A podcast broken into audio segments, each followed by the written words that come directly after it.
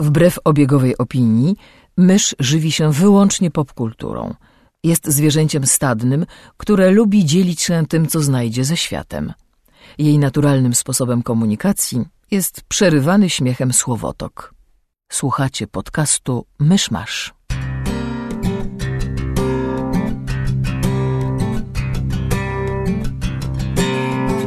Gospodarzami podcastu Myszmasz są Krzysiek Ceran, redaktor portalu Avalon, Kamil Borek ze studia Kobart i Mysz, autorka bloga Mysza Mówi. Drodzy słuchacze, jest poniedziałek, dwudziestego piątego stycznia dwa tysiące szesnastego roku. Fascynująca data, mająca wiele konotacji z wyrokami śmierci. Jest to bowiem rocznica ostatniej egzekucji przez powieszenie w Stanach Zjednoczonych Ameryki, rocznica wydania wyroku na Jiang Qing, wdowę po Mao Zedongu, a także rocznica drugiego ślubu Henryka ósmego z Anną Boleyn, co w zasadzie jest tym samym. Zapraszam do sto dwudziestego odcinka podcastu Myszmasz. Drugiego ślubu? No w sensie jego pierwszy ślub był z Katarzyną Aragońską. Nie, bo zabrzmiało to tak, jakbyś był... powiedział, że drugiego ślubu, w sensie, że z Anną Boleyn żenił się dwa razy. Nie, nie, po tamtym rozwodzie chyba już się nie dało. Chociaż nie, nie wiem, jakie było prawodawstwo w tamtych czasach. Zasadniczo, jeśli mogli wykopać martwego papieża, żeby go zaciągnąć na proces, to... Ślub z bezgłowym ciałem, tak? Albo z samą głową, co kto woli.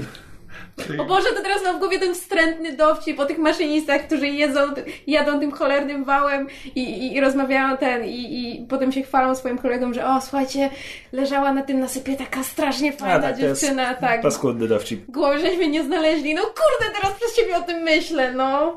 Nic nie mówiłem o maszynistach. Słuchajcie, czy ja się nie robnąłem w numerze odcinka? To jest sto dwudziesty czy sto dwudziesty pierwszy? sto dwudziesty pierwszy. A do którego zaprosiłem?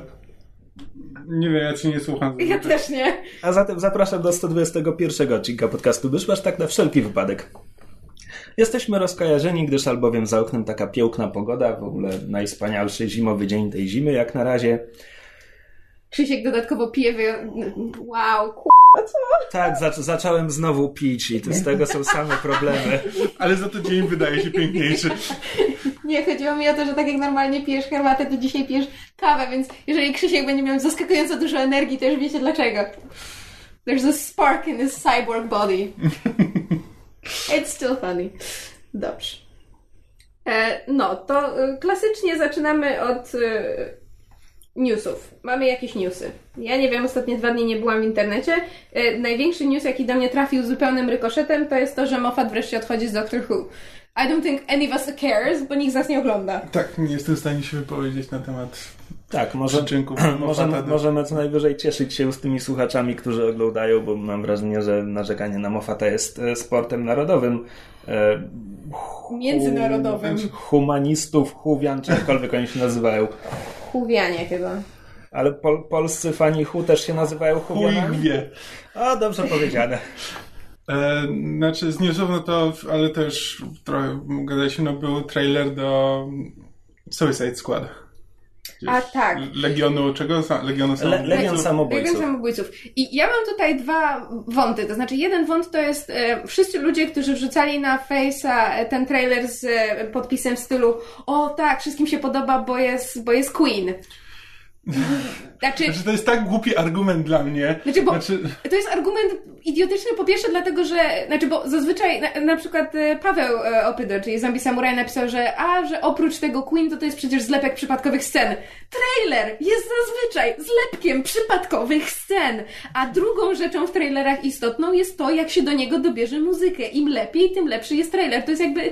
To jest reguła trailerów. Więc no, jakby tak, nie rozumiem, no, dlaczego to jest argument. Znaczy, muzyka w trailerze jest jakby jego integralną Zas- częścią. I... Zastanawiam się, czy że rzecz nie leży w tym, że ludziom się ten zwiastun spodobał i wstydzą się, że im się podobał. Szukają po prostu... Na zasadzie, to, o nie, to przecież będzie zły film, jak może mieć dobry trailer, to Wiesz, musimy go zgnoić. Do, dobranie no? Queen do trailera to też nie jest ta, takie, że to każdy trailer dałoby się zrobić z podkładem Queen i by się wszystkim podobał.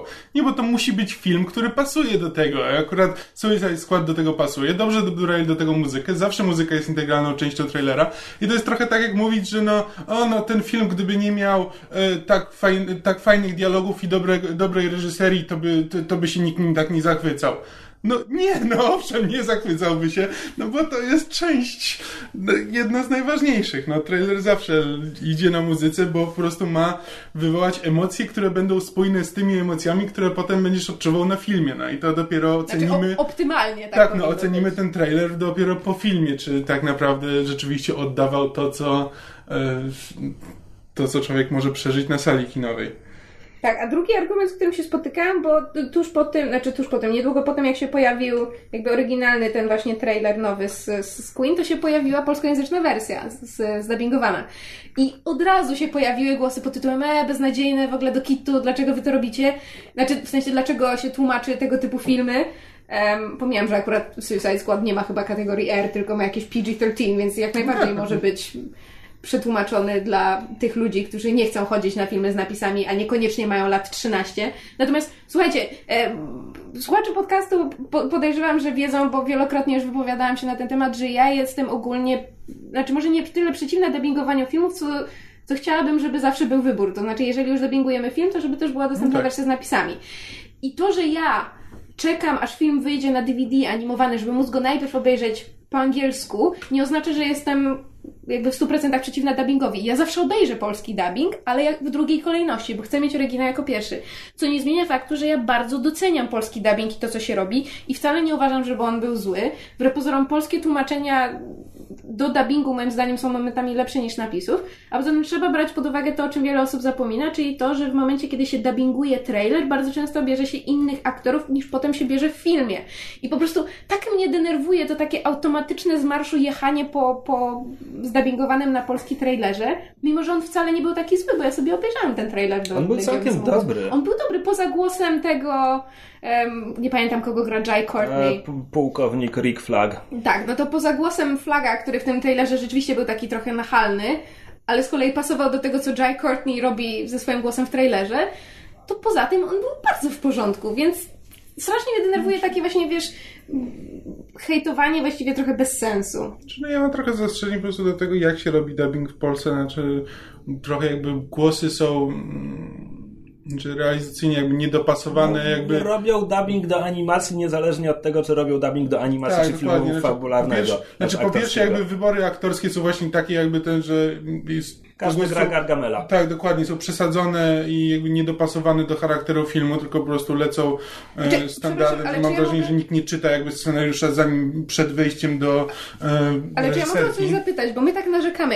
Kiedy myśmy ostatni raz widzieli film z polskim dubbingiem? Ty, Kotku, chyba Lego Movie to jest ostatni film, który widziałeś z polskim dubbingiem, a ja z kolei ostatnio widziałam na pokazie przedpremierowym Piotrusia, znaczy ten pan wyprawa do Nibelandii. Bo przez Jak przypadek... wypadł? Pisałam o tym w recenzji. Lepiej niż oryginał. To znaczy po prostu... Czekaj, bo mi się mylał film. To, to był ten Piotruś Pan z Hugh Jackmanem? Tak, z Hugh Jackmanem. I właśnie o to chodzi, że Hugh Jackman i Garrett Hedlund grający w tym filmie byli tak po prostu przesterowani, że to jak zostało to jakby... uładzone w polskim, w polskim tłumaczeniu, czy w polskim dubbingu było o wiele lepsze.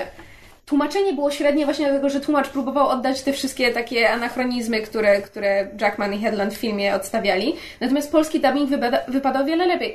A ja z kolei miałam straszne wrażenie déjà vu, bo... Słuchaj, w polskim dubbingu też śpiewali Smells Like Teen Spirit? Um... Wiesz co, chyba, chyba tam fragment linijki, tylko nie pamiętam, czy po polsku, czy po angielsku. Natomiast to, co mnie przez cały film szalenie bawiło, to było to, że głos do, do właśnie do, do Czarnobrodego, czyli do postaci Hugh Jackmana, podkładał um, Krzysztof Banaszek, czyli aktor, którego ja przez poprzednie pół roku słuchałam w roli Geralta w słuchowisku wiedźmińskim Fonopolis, więc w momencie, gdy Hugh Jackman się do mnie odzywa głosem Geralta, to ja natychmiast nabieram do niego dużej sympatii. I naprawdę ten dubbing, dubbing był zrobiony dobrze. To, co rzeczywiście Kamil ma rację pod względem realizacyjnym, to na przykład była scena w filmie, w której wyraźnie widać, że postaci, usta postaci się ruszają i nie został podłożony, nie został przetłumaczony, nie został pod, podłożony dźwięk. Więc jakby pod tym względem realizacyjnym owszem są niedociągnięcia. Natomiast mam wrażenie, że jeśli chodzi o dobieranie głosów, bywa coraz lepiej, ale też znaczy, mam wrażenie, tak, że nie możemy się wypowiadać, bo znaczy, nie oglądamy ja filmów z dubbingiem. Ja się wypowiadam tylko na podstawie trailera, tego, tra- tego ale właśnie trailera. W trailerach tylko są mówię o tym trailerze, dobierani że... tak trochę na wiesz, kto akurat był, kto akurat był pod ręką. Znaczy nie wiem, ale jakby... Zadanie domowe na następny raz oglądamy jakiś aktorski film z dubbingiem. O! To jest niezły pomysł. No jakiś, ta, ale właśnie taki większy, te, te, na które ludzie narzekają, czyli te tam, nie wiem, jakiś Avengers, Kapitan Ameryka, który z tych większych, na które ludzie narzekali, że są z dubbingiem i że są na pewno złe. No chętnie możemy zrobić odcinek o dubbingu. To sobie zostawimy tę dyskusję na następny któryś raz. No. E, czy jeszcze coś było? Jakieś newsy? Pojawiły się doniesienia, że D C będzie robiło kolejny reboot swoich komiksów, ale może, może nie taką kasację wątków i zaczynanie od zera, tylko po prostu czyli chcą, żeby... Czyli skończyli poprzedniego re- rebootu? Znaczy, reboot nigdy się nie kończy. E, to znaczy... B- Never te, ending tak, tak zwane, reboot. Te tak zwane New pięćdziesiąt dwa to się zaczęło trzy lata temu bodajże, w dwa tysiące dwunastym. E, to nie jest tak dawno. Nie, nie, to, to zupełnie nie jest dawno. E, chyba nie chodzi o restart fabularny, tylko po prostu w, znowu wyzerują numerację serii i tak dalej i będą je zmieniać tak, żeby bardziej przypominały filmową rzeczywistość. Co jest zasadniczo czymś, co Marvel robi bez, bez wielkiego halo od piętnastu lat, więc a, no, ale to na razie zupełnie nie wiadomo, co z tego wyjdzie. A jeszcze wyszedł chyba jakiś first look do Wonder Woman? Tak, bo króciutki. W ogóle... E... Bo ona i Kapitan Ameryka mają siedemdziesięciopięciolecie teraz, tak? Dobrze kojarzę?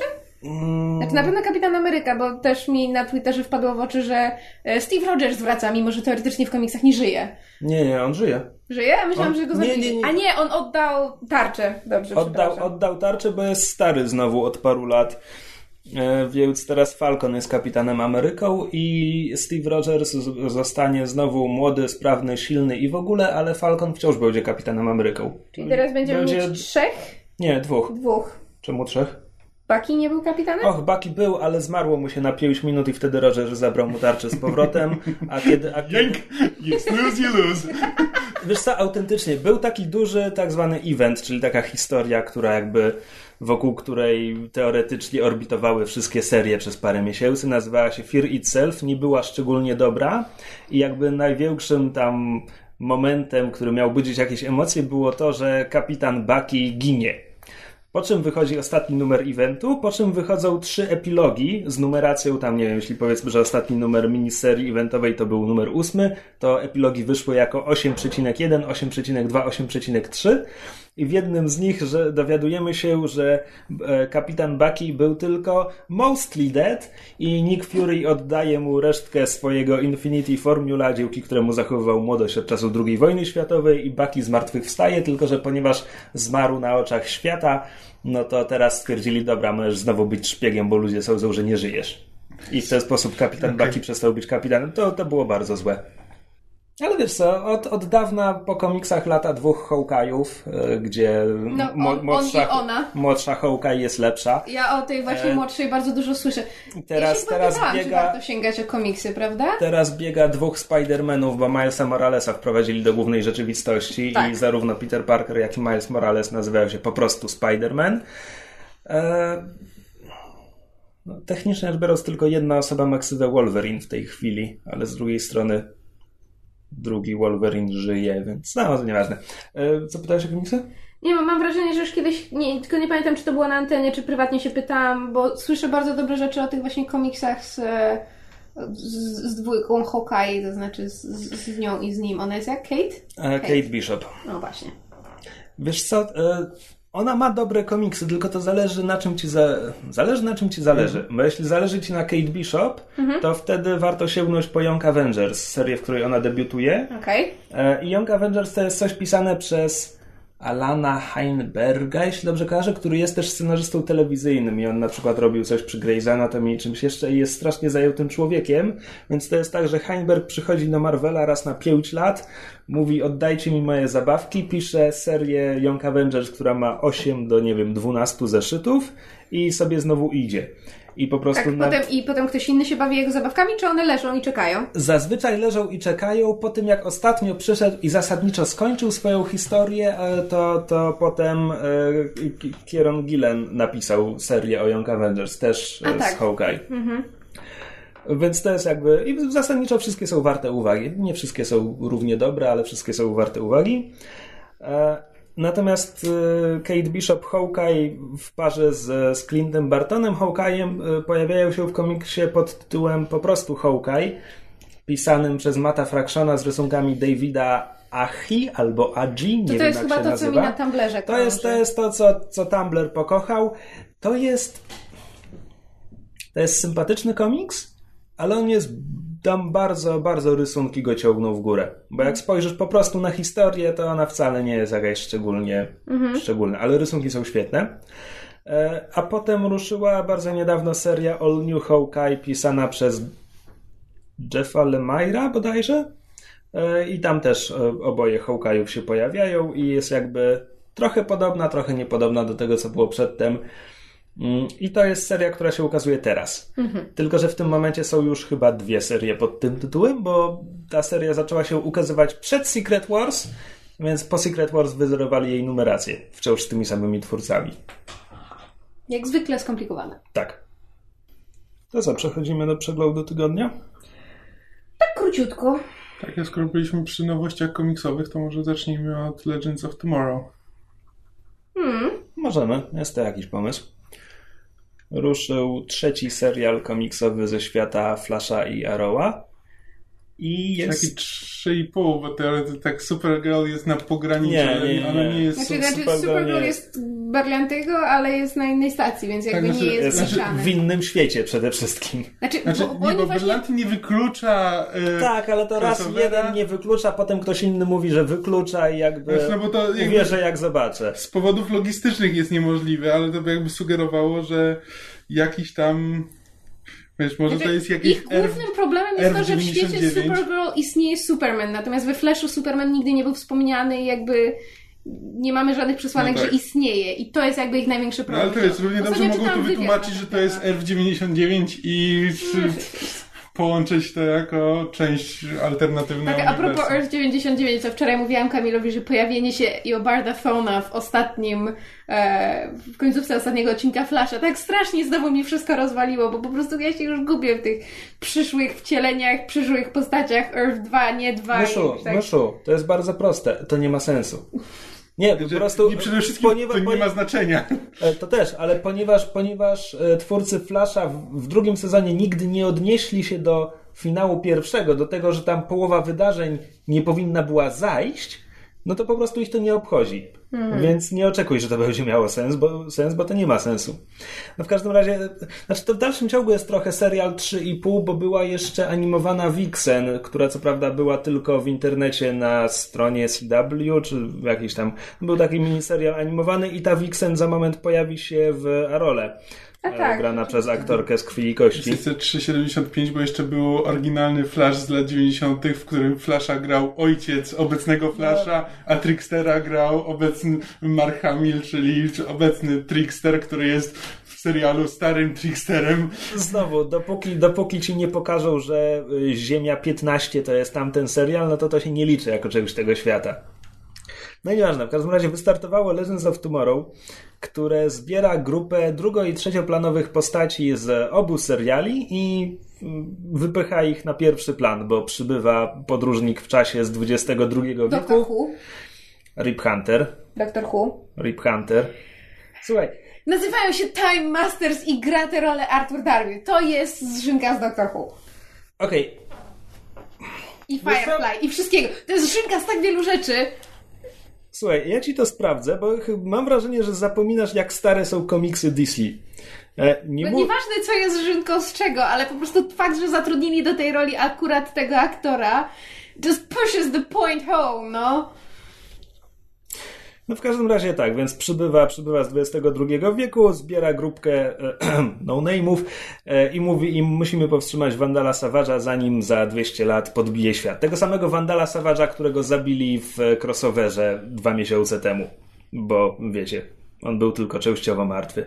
Tak, co jest o tyle denerwujące, że w Legends of Tomorrow też postanowili jeszcze raz nam pokazać cały konflikt między Hawkeye a Znaczy, tfu, nie Hawkeye, tylko Hawkmana i Hawkgirl, który dwa miesiące temu już mieliśmy jakby rozwiązane. Tak, bo ten serial pilot, odcinek, on stoi w takim dziwnym rozkroku, gdzie tak trochę udaje, że on jest zrobiony dla ludzi, którzy być może nie oglądali poprzednich seriali i dlatego marnuje czas, żeby przedstawić wszystkich bohaterów na początku. No a z drugiej strony Eee, czy oni naprawdę liczą, że ktoś, kto nie oglądał dotąd Arrowa i Flasha, usiądzie do tego? No wiesz, pewnie jest też dla tych, którzy oglądają, ale nieuważnie. I na przykład, wiesz, po prostu nie pamiętają na zasadzie, kim była, i już zdążyli zapomnieć, kim była White Canary. Wiesz co, tylko ja się, ja się tego trochę czepiam, bo oni naprawdę zużywają sporo czasu na wprowadzenie tych postaci, a potem tak jakby zapominają o tym, by je rozpisać jak postaci. To znaczy, zauważ, że w tym odcinku nikt się sobie nie dziwi. Nawet ludzie, którzy się dotąd nie spotkali, nawet ludzie, którzy dotąd o sobie nie słyszeli. Po prostu, okej, okay, ci ludzie, oni mają skrzydła i są zreinkarnowanymi egipskimi bóstwami. I nikt nie mruga. Kompletnie. Jakby najbardziej idiotyczny koncept i, i, i nikt... Znaczy nie, wszyscy, wszyscy się dziwią, że podróżujemy w czasie, to takie nierealne. Really? To nie jest najbardziej nieprawdopodobna rzecz z tych wszystkich, które właśnie widzimy. No właśnie. Natomiast cały serial tak, jest taki, ja zresztą już po zwiastunie mówiłem, że to wygląda trochę tak, jak, jak Doctor Who mógłby wyglądać, gdyby wymyślili go Amerykanie. Tak. Z drugiej strony jest to też takie trochę, nawet bardziej niż trochę, yy, bardzo dużo jest tutaj nut z filmowych Guardians of the Galaxy. Taka grupa frajerów, którzy, którzy tam podejmują szansę, żeby przestać być frajerami i coś zrobić. Okej, okay, skoro tak, ale czy, czy mówimy już od razu spoilerowo, czy... Eee, możemy? Myślę, możemy, że myślę, że możemy. Wchodzimy, wchodzimy w spoilery, uwaga. Eee, nie, bo, bo tak wiesz, mówisz, że, że no names i że frajerzy, a to co mi się najbardziej, znaczy to co dla mnie było właśnie najfajniejsze w tym odcinku, ale to jest akurat chyba ten... E, zaleta Brendana Rootha, który ma po prostu oczy jak szczeniak i nie, nie może się dziać krzywda, bo ja po prostu się roz, wiesz, rozpływam. E, to był właśnie ten motyw, że wiesz, że Rip Hunter im wszystkim mówi, że a, że wy, wy, wy jesteście tam w czasach, w których ja pochodzę, to wasze imiona to są, prawda, legendy, a potem się okazuje, że to są... Ups. A potem się okazuje, że oni jakby są właśnie nobodies, no bo on, on im tam mówi, że za sto lat jakby wasze życie jest na tyle nieistotne, że jeżeli, wiesz, coś się wam stanie, no to jakby nobody fucking cares. I to był ten moment, który rzeczywiście mi się spodobał, zwłaszcza ze względu na postać właśnie graną przez Rusa, czyli tego e, Raya, tak? On się nazywa Ray Palmer. Tak. E, który właśnie, wiesz, jakby jego jed- największym powodem, znaczy jakby jego powodem, żeby dołączyć do tej ekipy było właśnie to, że on chciał make a difference, że chciał mieć znaczenie, że chciał ratować świat. I to był rzeczywiście fajny motyw, to znaczy jakby, że moment, w którym się dowiadujemy, że, że, że Rip, ten Rip Hunter skłamał i że on to, też poluje na Savage'a z powodów osobistych, to jakby był ten moment, kiedy nawet stwierdziłam, że, że może ten serial nie... Znaczy on jest strasznie głupi i mam do niego bardzo wiele jakby zastrzeżeń i fabularnych, i technicznych, i pod względem e, rozpisania postaci, natomiast jakoś tak... To, to tak samo jak z Flashem i Zarrołem, tak, no. Serial jest głupi i sztuczny, ale emocje są prawdziwe. Kamil się śmieje, a ja się pobyczałam jak głupia. Znaczy tak, znaczy w tym momencie w tym momencie autentycznie jestem do niego bardzo pozytywnie nastawiony, bo przeszkadza mi tam tylko Hopeman. To znaczy to, to jest strasznie niesympatyczna postać i co więcej, na razie serial zdaje się nie zauważać, że on jest strasznie niesympatyczny i jakby hmm. wszystko mu puszcza płazem i tak, to mnie jeszcze aktor, dodatkowo irytuje. Tak, aktor też jakoś tak nie próbuje go... Natomiast, natomiast cała, cała reszta postaci jest całkiem sympatyczna. Już zaczynają się jakieś fajne, jakieś fajne interakcje między nimi. E, rozmowa o jej... E, ta, ta, ta krótka rozmowa Dominika Purcella i profesora Steina o... Ditto the Arsonist. To nie, na, nie nawet nie. Chodziło mi, chodziło mi o to, kiedy, kiedy prosił, żeby, żeby mu kopsnął trochę tych środków usypiających. A, to, tak. Paskudne, ale zabawne. Więc no, myślę, że może być zasadnicza na wstępie. Jestem bardziej pozytywnie nastawiony do tego serialu niż byłem do Flasha i Arrowa, więc... Ale może dlatego, że już nas Flash no bo... i Arrow uodporniły troszeczkę na... Tak, no i jakby od razu znam te postaci już no. zepsuł w tym sensie, tylko tak, Rip Hunter jest nowy. Spodziewasz się tego, jaki to będzie serial i w jakim klimacie jest, więc jakby tu łatwiej mu puścić płazem. Tak, albo oglądanie Arrowa przez ostatnie cztery lata mnie ogłupiło i obniżyło moje oczekiwania. No to na pewno, nie wykluczałabym tego. No nie, ja, ja, ja też jestem w miarę... Znaczy, właśnie mówię, mówię, pomijając wszelkie tam głupoty, no taka jest, taka jest konwencja tego serialu, w ogóle tych seriali, całej tej grupy, to jakby rzeczywiście jest tam jakiś zarys potencjału właśnie, zwłaszcza między, w interakcjach między postaciami, a poza tym jestem bardzo ciekawa, na ile twórcy sobie będą pozwalali na jakieś, wiesz, takie żarty e, właśnie w kontekście podróży w czasie, czyli tak jak tutaj mieliśmy, prawda, I love the seventies i tego typu żarty związane z, prawda, odstawaniem naszych bohaterów od epoki, w której akurat się znajdą. No i żeby jak w, w dobrych podróżach w czasie wrócić do punktu wyjścia, to ja tylko na koniec wspomnę, Rip Hunter jest cztery lata starszy od Doktora. Zadebiutował w komiksach w tysiąc dziewięćset pięćdziesiątym dziewiątym. Dobrze, ale to z tego co wiem nie jedyne komiksowe dzieło, które akurat wam się udało w tym tygodniu pochłonąć. Ja jakoś w tym tygodniu nadganiałam starocie, więc się nie udzielam za bardzo. Tak, w tym tygodniu miała premiera... E... Miała premiera? Miała Kto premiera? miał premiera? Animacja miała premiera. D C Warner Brothers wypuściło nowy film animowany, jak to robią regularnie od, od mnóstwa lat, tak mniej więcej trzy rocznie wypuszczają, a od nieco mniej lat, od paru lat, część tych filmów jest powiązana, to znaczy ich akcja toczy się w jednym świecie. Um, Zasadniczo mniej więcej reguła jest taka, że wypuszczają trzy filmy rocznie, z czego dwa są częścią tego, tego świata, tej ciągłej historii, a jeden jest jakiś z boku. Tak jak w zeszłym roku to było to fantastyczne Justice League Guns and Monsters. I te filmy dotąd, te z, ze wspólnego świata, dotąd były...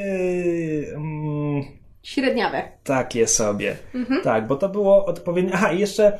Z jakiegoś powodu wybrali taką konwencję, że te filmy są y, adaptacjami komiksowych historii, też wcale, wcale niedawnych.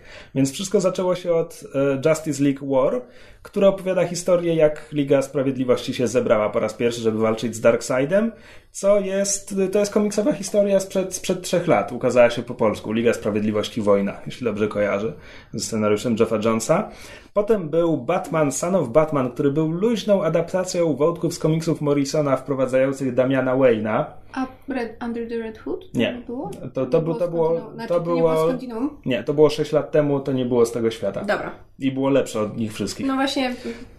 Tak, więc Son of Batman wprowadzał Damiana Wayne'a i jakby był bardzo luźną adaptacją wątków z komiksów Morrisona, gdzie, gdzie Damian Wayne zadebiutował e, i był bardzo zły. To znaczy był, to był naprawdę fatalny film. Zresztą chyba mi, mówiliśmy o nim. Mówiliśmy kiedyś. o nim, tak. Potem było Justice League Throne of Atlantis, czyli znowu... Usłyszałam Frown of Atlantis. Tak, właśnie. Grymas Atlantydy. E, czyli znowu... E, adaptacja komiksowej historii, która ukazała się nawet u nas, wydana przez Egmont, Liga Sprawiedliwości Tron Atlantydy, bo Aquaman bije się z bratem o tytułowy Tron Atlantydy. Tylko że w filmach to przy okazji był debiut Aquamana, więc jeszcze tam mamy origin story i, i tak dalej. Potem był e, Batman versus. Robin, który był chyba najluźniejszą ze wszystkich adaptacją Trybunału Sów e, Scotta Snydera, czyli znowu komiks, który ukazał się po polsku, tylko że poza tym, że pojawia się Trybunał Sów i, i pojawia się zły Talon, szpon, to w zasadzie było wszystko wspólnego z komiksami. I teraz wreszcie w tym tygodniu pojawiło się Batman Bad Blood, które znowu jest bardzo, bardzo, bardzo luźną adaptacją wątków z komiksów Morrisona, bo w tym filmie Bruce Wayne znika w trakcie misji, to znaczy nie wiadomo co się stało i ludzie się zastanawiają, a może Batman nie żyje, bo to oczywiście jest pytanie, które mamy sobie na poważnie zadawać.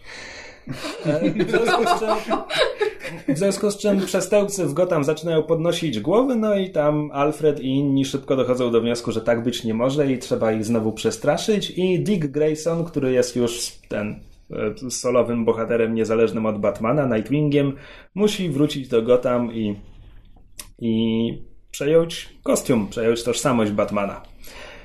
I to jest wątek z komiksów Morrisona.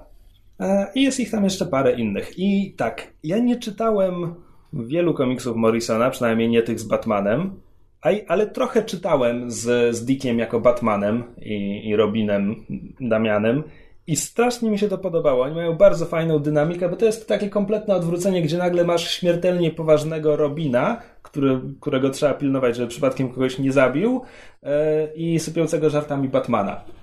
Jest bardzo fajne. A ponadto jeszcze w filmie Bad Blood debiutuje Batwoman. I nie tylko, bo jeszcze jest Batwing.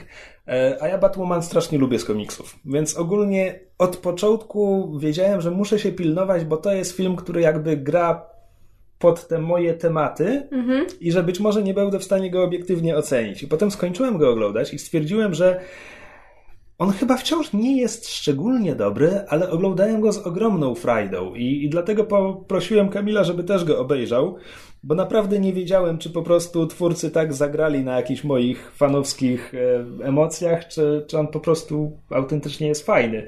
Więc oddajmy głos ekspertowi. Ekspertowi, właśnie laikowi. Jeszcze no tak, ale... O to, o, to, o to w tym wszystkim chodzi. No tak. E... Halo, halo, Mietku, oddaję ci głos. Znaczy, nie, bo jakby te, te wszystkie wątki, o których mówisz, że jakby, że podobały ci się z komiksów i dlatego ci się podobały teraz ten, to jakby podobały mi się w tym filmie, mimo że jakby nie znam ich z komiksów. Właśnie dokładnie to samo sobie pomyślałem, że jakby to odwrócenie ról i ten Damian, który jest właśnie taki śmiertelnie poważny, i Nightwing, który teraz jest Batmanem, e, w sumie jest fajniejszym Batmanem momentami niż sam Batman.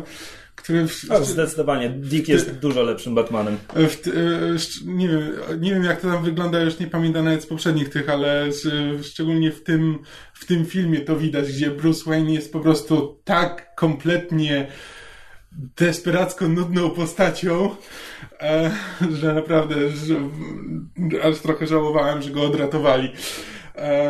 U, spoilery. Wow. Mm. Znaczy tak, jeśli miałbym za coś skrytykować ten film, no to tutaj tak szybko się toczą wydarzenia. To znaczy, z jednej strony strasznie się cieszę, że ten film powstał, bo inaczej prawdopodobnie nigdy by nie zrobili filmu po prostu o, o Dicku jako Batmanie, czy po prostu o Batwoman. Z drugiej strony to są tematy, które zasługują na osobny film. Jakby Batwoman spokojnie mogłaby utrzymać cały własny film. Film jakby o... o Dicku jako Batmanie i, i Damianie jako Robinie, o tym, o tym duecie spokojnie mógłby być, powstać wiesz, cały film tylko o nich. Fragmenty rozmowy właśnie Batwoman z jej, ojcie, jej ojcem i tak dalej, jakby ja tam widzę bardzo fajny potencjał na, taki, na taką noir historię w świecie, w świecie Batmana z Batwoman w roli głównej i to by było super. Tak, a tutaj jakby wrzucają to, wrzucają to zasadniczo, no wiesz, no w komiksach Dick był Batmanem przez ładnych parę lat. Tutaj to jest jeden akt filmu zasadniczo. Mm. I, I strasznie chciałbym, żeby było tego więcej. A z drugiej strony jednak no co chwila miałem wrażenie, że, że ktoś tam bardzo, bardzo mi podkłada fanserwis, no bo już abstrahując od tego, że... Okej, okay, pokazują mi Batwoman, którą lubię i Iwan Strachowski ją fajnie gra tutaj, więc jest, mm. ogólnie jest spoko. Potem wyłapuje, że kurczę, w zasadzie tylko jednym słowem wspomnieli, że, że jej ojciec tam liczył, że znalazła jakąś fajną dziewczynę. Potem mówią, że ją wyrzucili z, z West Pointu, ale nie mówią czemu, więc nie wiążą tego, że to ze względu na to, że jest lesbijką, ją wyrzucili z filmu. Tak sobie myślę, okej, okay, wspomnieli, ale najwyraźniej to jest wszystko, co zrobią z tym tematem. A potem pojawia się na randce z René Montoyą i tak sobie myślę, okej, okay, tak, to, to, to jest film dla fanów postaci. To jest bardzo miłe. Czy, kurczę, ostatnia scena filmu, może już tego nie będę spoilerował, ale ona jest idealną sceną dla tego filmu, ostatnie ujęcie, i strasznie się ucieszyłem, a to jest... Ja nie czytam tego komiksu, ale to było strasznie fajne, bo to jest film, to jest kluczowe. Tak, oczywiście tam są jacyś źli i oni mają plan, żeby przejąć władzę nad światem, bo są źli i tak dalej. Jakby, że tak powiem, główna fabuła tego filmu jest najbardziej do zapomnienia ze, ze wszystkiego, co się tutaj dzieje. Ale to jest przede wszystkim film o tym, że Batman z jednej strony o tym, jakim, kim jest Bruce Wayne jako Batman, jak potrafi inspirować ludzi, jak potrafi, jak sprawia, że inni jakby podejmują jego sprawę, podążają za nim i stają się częścią tej jego wielkiej krucjaty, a jednocześnie wca- wcale go nie stawia na pomniku, tylko mm. pokazuje, że Bruce Wayne bywa dupkiem, podejmuje złe decyzje, nie potrafi jakby współpracować z ludźmi. I to jest... Znowu, ja tak naprawdę nie czytałem wiele z Batmana Morrisona, ale tam ostateczną taką puentą tego jego ranu jest to, że jest jakby takie ujęcie w słowa podstawowej prawdy o Batmanie, i podstawowa prawda o Batmanie jest taka, że Batman nigdy nie był sam. Mm. Tak jak zawsze jest przedstawiany jako ten ponury samotnik i tak dalej, i tak dalej, to gdy tylko Bruce Wayne staje się Batmanem, i to praktycznie w każdej wersji, Alfred już tam jest. Jakby od samego początku on ma, on ma tam swojego towarzysza, pomocnika, przyjaciela. I jakby i całe to robienie z Batmana samotnika to jest, to jest zawsze strzał w stopę. I, mhm. i Batman, kiedy jest sam, to jest, jest najnudniejszy, najnudniejszym Batmanem, jakim może być. Tak, coś w tym jest. To jeszcze może parę słów właśnie o tym, jak to się ogląda dla ludzi, którzy nie znają uniwersum, jakby szczególnie nie znają poprzednich poprzednich filmów. Znaczy widziałeś Son of Batman, więc to nie jest tak, że wchodziłeś w to zupełnie. Widziałem Son of Batman, przy czym z Son of Batman pamiętam tyle, że wiem, kim jest syn Batmana, wiem, że to jest Damien i to jest tak naprawdę wszystko, co pamiętam z samego filmu, więc to mi jakby wiele nie pomagało. Wiem tylko, że właśnie, że Damien jest synem Talii Al Ghul i że wychowywał się w lidze asasynów. Ale to jest też wiedza, którą miałem przed obejrzeniem Son of Batman, więc te, te, też mi niewiele tutaj pomagało. Więc na, e, ale nie, nie kojarzę z poprzedniej... Znaczy, są takie momenty, kiedy film próbuje jakby budować jakąś tajemnicę, tylko że ja się wtedy zastanawiam, czy to jest tajemnica, która... że to jest nawiązanie do jakiegoś poprzedniego filmu, czy to jest coś, nad czym ja się mam zastanawiać teraz, co będzie rozwiązane w ramach tego filmu. Znaczy na przykład jeśli pojawia się Batwoman na początku, to ja po prostu założyłem, że ona już tam była od poprzedniego filmu. Że ona jest po prostu częścią, częścią zespołu Batmana. Jakby nie załapałem kompletnie, że e, nikt, jej, nikt jej nie zna. E, jak się potem dopiero postaci zastanawiają, a kto to jest i co ona tutaj robi, to właśnie to dopiero musiałem, musiałem się zorientować, że a, okej, okay, dobra, już rozumiem, co się stało. Ale właśnie są takie momenty, gdzie jakby nie jestem pewien, czy, czy jakby na przykład pojawia się jakaś postać i czy ja tą postać powinienem kojarzyć, czy film ją dopiero wprowadza. No, no na przykład, nie wiem, syn, syn Luciusa Foxa. Debiut tutaj, no tak właśnie, samo jak Batwoman. Tak, takie są rzeczy, że niby i to w żaden sposób nie przeszkadza, bo to jakby po prostu wyjaśnia, wyjaśnia się po chwili, zaczynasz jakby rozumieć, że okej, okay, dobra, to, to, ta postać jest nowa, czy y, na przykład dla tej postaci, ta, że ta postać tej postaci jeszcze nie, nie spotkała, a ta, i ta się już znają. I tak dalej. No łatwo, łatwo to zrozumieć jakby z samego filmu, jakby film stara się to w miarę oddać tak, żeby dało się, dało się to zrozumieć, tylko zawsze za, za pierwszym razem, kiedy pojawia się jakiś wątek albo pojawia się jakaś nowa postać, no to ja się zastanawiam, czy to jest e, czy to powinienem kojarzyć, czy, e, czy nie. Ale, ale nie przeszkodziło mi to w odbiorze filmu, jakby nie przeszkodziło mi to w zrozumieniu i w zaangażowaniu się w to, co się dzieje na ekranie, więc to jakby zostało oddane e, całkiem nieźle. Tak, wspomniałeś o Batwoman. Ona tutaj w filmie to jest pokazane tak pobieżnie, natomiast ona w komiksach jakby przybiera, to znaczy wybiera sobie nietoperza za symbol, no bo Batman jest w Gotham od lat i tak dalej i ona stwierdza, że to może być również jej symbol, ale ona jest tak bardzo, bardzo obok. Do tego stopnia jakby Batman nigdy jej nie szkolił, ona nigdy mm. nie była jego partnerką i nawet jak już tam ją akceptuje, to też te stosunki między nimi są takie dość napięte. Ją szkolił, znaczy abstrahując od tego, że była w, w armii amerykańskiej, to potem jak już stwierdziła, że stanie superbohaterką, to jej ojciec zrobił przeszkolenie sił specjalnych. I to też jest takie dość... Oni mają bardzo ciekawą relację. W ogóle komiksy z Batwoman są, są co najmniej dobre, a niektóre są naprawdę bardzo dobre. Tylko że jej zamknęli serię niedawno i teraz się nigdzie nie pojawia. Natomiast jeszcze tak, co chciałem powiedzieć... Kiedy mówiłem o fanserwisie, to jeszcze mam, miałem tu na, na myśli takie rzeczy jak ten, jeśli... jeśli pa... Dick Grayson, kiedy debiutował jako Nightwing, kiedy po raz pierwszy w komiksach pojawił się jako Nightwing, miał taki, nazwijmy to, bardzo ciekawy kostium, który obecnie, kiedy się o nim mówi, mówi się, że to jest Nightwing Disco. I kiedy, kiedy, kiedy po raz pierwszy pojawia się w, w Bat-Jaskini, to widać ten kostium. On jest tam w galerii gdzieś tam pokazany w tle. I tego typu rzeczy jest, jest tu jeszcze więcej. Akcja jest ba- bardzo ładnie zrobiona. Nie wiem, czy ty też miałeś to skojarzenie, ale w pewnym momencie dwie postaci biorą udział w walce, która jest praktycznie sekwencją Gunkata z Equilibrium, kiedy, kiedy, tak. kiedy tam w finale dwóch kleryków próbuje w siebie strzelić, walczą z wręcz. Jest po prostu sekwencja bezpośrednio z tego. Tak, bardzo fajnie wygląda. Obejrzałem znaczy, Equilibrium. W, w ogóle jakby animacja... Znaczy, wciąż jest bardzo, bardzo animowata. Tak, azjatycka. Znaczy, jest bardzo spoko, dopóki wszyscy są w kostiumach. Kiedy ściągają maski, tak. To te twarze są takie... Aj, Oj. Manga. Oj, oj. No poza tym właśnie sceny, sceny walki jakby przypominają anime, te jakby z, y, takie charakterystyczne y, ruchy kamery i y, nie wiem, świsty, nie wiem jak to nazwać. Znaczy są takie, że w scenach walki są takie rzeczy, które ja bardzo, bardzo mocno mi się kojarzą właśnie z scenami walki z, w Naruto albo w Dragon Ballu. I momentami, momentami to jakby bardzo mocno widać. Choć też mam wrażenie, że poprawiła się od, od Son of Batman. Że jakby to, w Son of Batman to ta azjatyckość i tych twarzy bardzo mnie, bardzo mnie uderzała. To, że te, możliwe. Wiesz co, ten, ten a teraz poziom, trochę się zeuropeizowała ta animacja. Ten poziom bardzo skacze z filmu na film i chyba, chyba Flashpoint miał najpaskudniejsze twarze ze wszystkiego. No.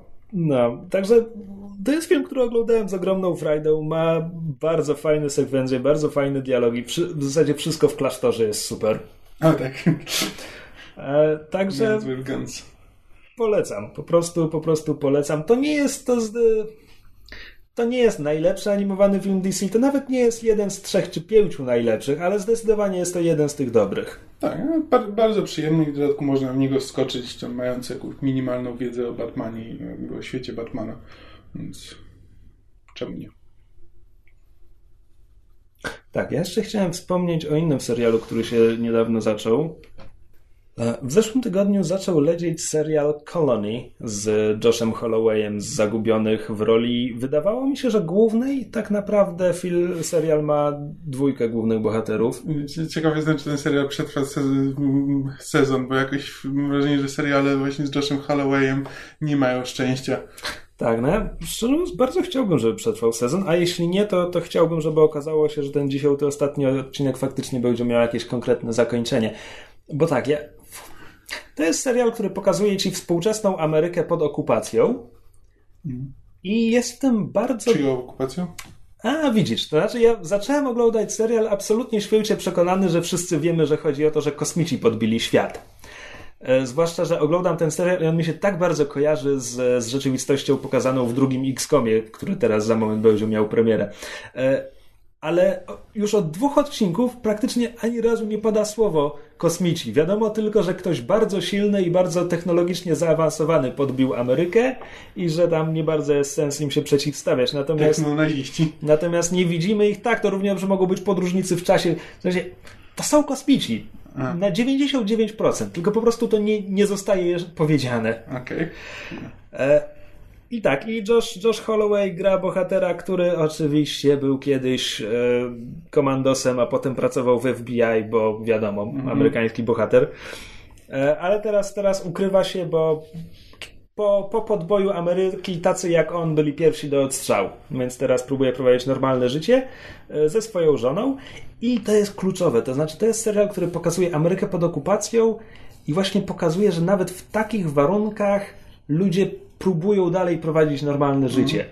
Bo tam jest oczywiście jest, jest, e, jest jakiś... E, o Jezu, no próbuję...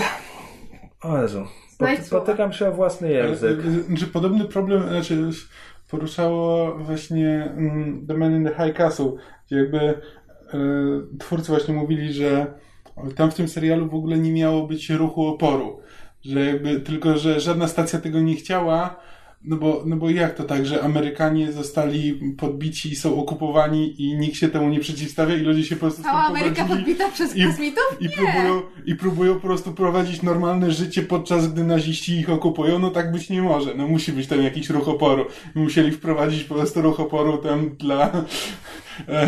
Na siłę. Producent, tak. Znaczy, widzisz, ko- Kolonii nie ma aż takich ambicji, bo tutaj wiemy, że jest ruch odpo- odporu. Odporu, odporu? Tak, no, stawia odpór. Od, od tak. samego początku wiemy, że istnieje ruch oporu, e, tylko że bohater do niego nie należy. E, co więcej, bohater zostaje przyłapany na czymś nie do końca legalnym przez, przez tych... A, bo mówiłem, nie widzimy żadnych kosmitów, jakby okupującą Amerykę siłą, tą, którą widzimy, są kolaborujący Amerykanie. No tak. To znaczy jest, są, są ludzie, którzy współpracują z najeźdźcami, jest jakiś tymczasowy rząd, jakieś władze dzielnic, no i jest mnóstwo żołnierzy w maskach i, i tak czerwonych dalej. beretach. I, i jakiej stacji to jest serial? Ups. E, czekaj, tej samej stacji, która właśnie emitowała mister Robot. U S A Network. Skoro tak mówicie. A, okay. To ciekawe, to znaczy, że rzeczywiście idą w stronę dramatu. Nie, bo się właśnie zastanawiałem, bo jeśli to jest network, jakiś network T V, no to to był prawdopodobnie procedural, po prostu zastanawiam się. Nie, nie, nie, nie. To, to na jakiej stacji jest realizowane, to jakby świadczy też o tym, jakiego rodzaju to może być historia. No. To jest, to jest coś, co ten sezon ma mieć dziesięć odcinków, nie wiem, czy drugi sezon jest w planach. W każdym razie miało być w trzech słowach, więc po prostu w skrócie naszkicuje sytuację. Josh Holloway robi coś nie do końca legalnego, zostaje na tym złapany i zaszantażowany przez przedstawiciela tego mm. tymczasowego żołdu, którego gra Peter Jacobson, czyli ten aktor, którego ja zawsze mylę w Ciemnym Zaułku z Tonym Szalubem, a który grał tego niskiego doktora w House'ie od czwartego sezonu w Zbyt. No właśnie. I jest strasznie, jest strasznie oślizgły, ale sympatyczny w tej roli. I Josh Holloway zostaje, zostaje zaszantażowany i dołącza do kolaborantów i ma łapać ruch oporu. I to jest punkt wyjścia dla głównego bohatera serialu, co jest ciekawe. ciekawe no. Co za moment zostaje skomplikowane bardzo telenowelowo, kiedy dowiadujemy się, że jego żona współpracuje z ruchem oporu. Oczywiście. Tak, więc może tego bym... Tego bym może nie do końca to potrzebował. Trochę pani, pani Smith. Tak, trochę tak. Ale jednocześnie te ich problemy są, zostały pokazane tak całkiem dobrze. I też jakby od początku, kiedy jest mowa o ruchu oporu, jest powiedziane, no tak, tak, bohaterowie, ale ten tutaj podłożył, podłożył bombę, która zabiła nie tylko sześciu kolaborujących żołnierzy, ale i pięciu cywilów. Mm. Więc jakby zasadniczo na początku wygląda na to, że to będzie miało całkiem ręce i nogi. A czy tak się okaże pod koniec, no to zobaczymy. W każdym razie jestem po dwóch odcinkach i będę kontynuował, bo naprawdę... Naprawdę zapowiada się całkiem, całkiem. Plus to będzie tylko dziesięć odcinków, więc... No jeżeli Krzysio coś kontynu- kontynuuje, ogląda jakieś seriale, to jest naprawdę ten stamp of approval. Znaczy, to nie jest wybitne dzieło, ale zapowiada się dobrze. Mhm. No to jest ciekawe, bo na, naprawdę mam wrażenie, że właśnie U S A Network teraz idzie w stronę bardzo jakby takich nietypowych produkcji, biorąc pod uwagę ich, ich dotychczasowe... Znaczy właśnie artykuł na I O nine podsumowywał to w ten sposób, że mister Robot katapultował tę sieć i jakoś tak nagle teraz, że, że Kolonii pokazuje, że faktycznie próbują dalej iść tym tropem tak właśnie nieoczywistych ciekawa, rzeczy. Jestem ciekawa, czy im się uda, bo to by mogło być bardzo, bardzo ciekawe. Mhm. Oni też mieli bardzo dobry serial Suits. I oni, ale oni w ogóle mieli bardzo dużo dobrych komediowych seriali, bo przecież White Collar to był ich serial, mm-hmm. który był takim na pół komediowy, na pół dramatyczny, więc to nie jest tak, że to jest jakby stacja, która nie ma nic dobrego. Oni mieli um, Burn Notice przecież, które tak. też było bardzo, bardzo chwalone, to też był ich serial. Więc to nie jest tak, że oni, znaczy, to, to, to, że oni robią produkcję niańki. Oni robią bardzo dobrą quality television taki, taki, na takim średnim, wyższym poziomie. Takie genre television, że to, tak. nie są, że to nie są jakby właśnie takie procedurale, że każdy serial jest podobny, tylko jakby każdy serial ma swój konkretny charakter, gdzie White Collar to jest właśnie taki trochę hajstowo o szóstach yy, serial i jakby tego się trzyma. Suits, no to, no to jest typowo prawniczy, ale to jest taki o, o, o ślizgłych prawnikach, więc to nie jest Ally McBeal, trochę bardziej strony The Good Wife, ale Um, trochę nawet bardziej mrocznie. E, z, e, o czym to jeszcze mówiliśmy? Co było? No, mister Robot. Tak, mister Robot, który jest thrillerem um, polityczno-informatycznym, tak? Cyber-thrillerem. Um, nie tak, i Burn Notice, który jest no, takim typowe, typowo szpiegowskim serialem i jakby i oni się tego trzymają, że to nie jest tak, że tylko biorą sobie jakiś setting, że właśnie ten szpiegowski, a potem robią z tego y, serial akcji taki typowy, tylko rzeczywiście trzymają się tego, że to jest o szpiegach, trzymają się tego, że to jest właśnie, że to jest thriller, że to jest o prawnikach. I jakby i tak bardzo, y, bardzo gatunkowa telewizja i to jest bardzo, bardzo fajne i bardzo dobrze się to ogląda. To jak na razie ze wszystkich seriali, które widziałem U S A Network, to wszystkie były bardzo dobre. Mam też niejasne wrażenie, że Psych mogło być ich. Hmm, może, nie wiem. Sprawdź ciekawości, co? Ja tylko jeszcze dodam słówko o Kolonii, bo chyba zgubiłem wątek gdzieś po drodze, bo mówiłem, że jakby Josh Holloway nie gra głównego bohatera, tylko jednego z, bo jego żona jest jakby równie istotną postacią. Niestety nie, nie mogę sobie przypomnieć, jaka aktorka ją gra. Ktoś z Walking Dead, ale nigdy nie oglądałem Walking Dead, więc to mi nic nie mówi. Pewnie żona Rika. Nie wiem. Nie, bym strzelał bardziej w tą dziewczynę tego Azjaty. Nie wiem, jak to jest. A, Supernatural. Może nie dojdziemy do tego w żaden sposób. Możemy tak jeszcze długo. Właśnie. I w zasadzie pierwszy odcinek po, po pierwszych dziesięciu minutach, reszta pierwszego odcinka jest już w zasadzie z jej perspektywy. W zasadzie. Powtórzę to jeszcze pięć razy w zasadzie. Um, więc myślę, że warto przynajmniej, przynajmniej spróbować. Może, może się okazać, że, że scenarzyści nie utrzymają i że to się zamieni w jakieś typowo amerykańskie ho-ho, niezłomny duch, zwyciężymy. Ale na razie jest dobrze.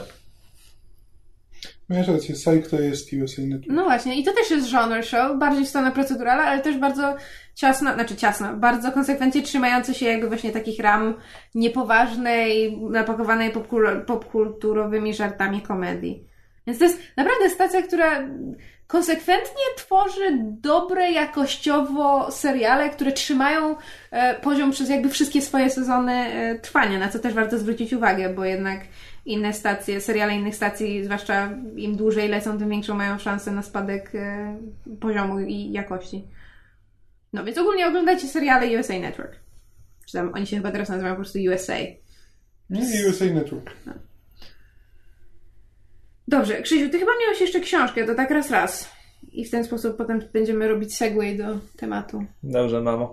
E, przeczytałem powieść Handlarz kawą autorstwa Davida Leesa, po którą się ugnąłem tylko dlatego, że David Lees, poza tym, że jest powieściopisarzem, pisywał również komiksy i kiedyś, kiedyś czytałem jego Marvelowe komiksy i chciałem sprawdzić, jak, jak działa w, że tak powiem, medium, w którym działa częściej. I Handlarz kawą jest, uważajcie, powieścią o giełdzie w Amsterdamie w połowie siedemnastego wieku.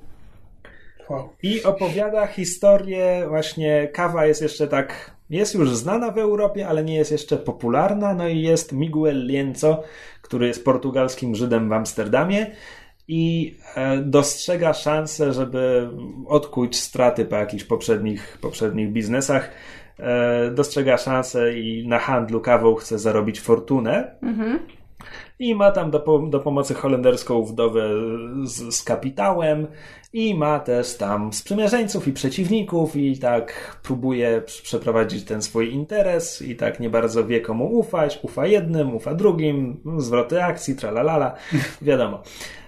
Znaczy, tak trochę lekceważąco o tym mówię, bo gdyby patrzeć na to jak na historię o, o tam sprytnym, mniej lub bardziej bohaterze, który, który wiesz, dokonuje przekrętów i tak dalej, ta handlowa historia nie jest szczególnie wciągająca, zwłaszcza, że przez pierwsze dwie trzecie książki tam w zasadzie nie ma zwrotów akcji i dopiero jakby w ostatnim akcie dowiadujemy się, aha, ten tak naprawdę pracował dla tego, a ta współpracowała z tym, a w tej intryze tak naprawdę chodziło o to, tylko że wcześniej nie ma przesłanek, żeby się tego domyślić. Mhm. Więc jeśli, jeśli komuś zależy tylko na dobrym, nie wiem, powiedzmy thrillerze o, o finansach i przekrętach handlowych i tak dalej, to Noble House Jamesa Clavella. Noble House jest fantastyczne. Handlarz kawą jest... Ech. Natomiast natomiast Miguel Lienzo jest Żydem z Portugalii, który musiał stamtąd uciec, bo w tych czasach Portugalia, tam szaleje inkwizycja.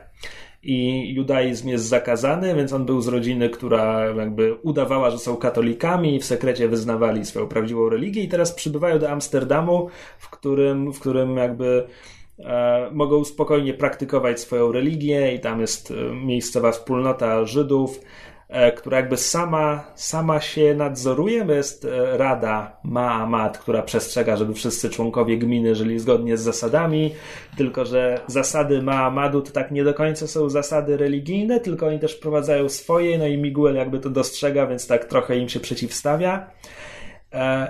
A do tego są jeszcze, więc są oni, są tam portugalscy Żydzi, są miejscowi Żydzi, są Aszkenazyjczycy uciekający z Europy Wschodniej przed...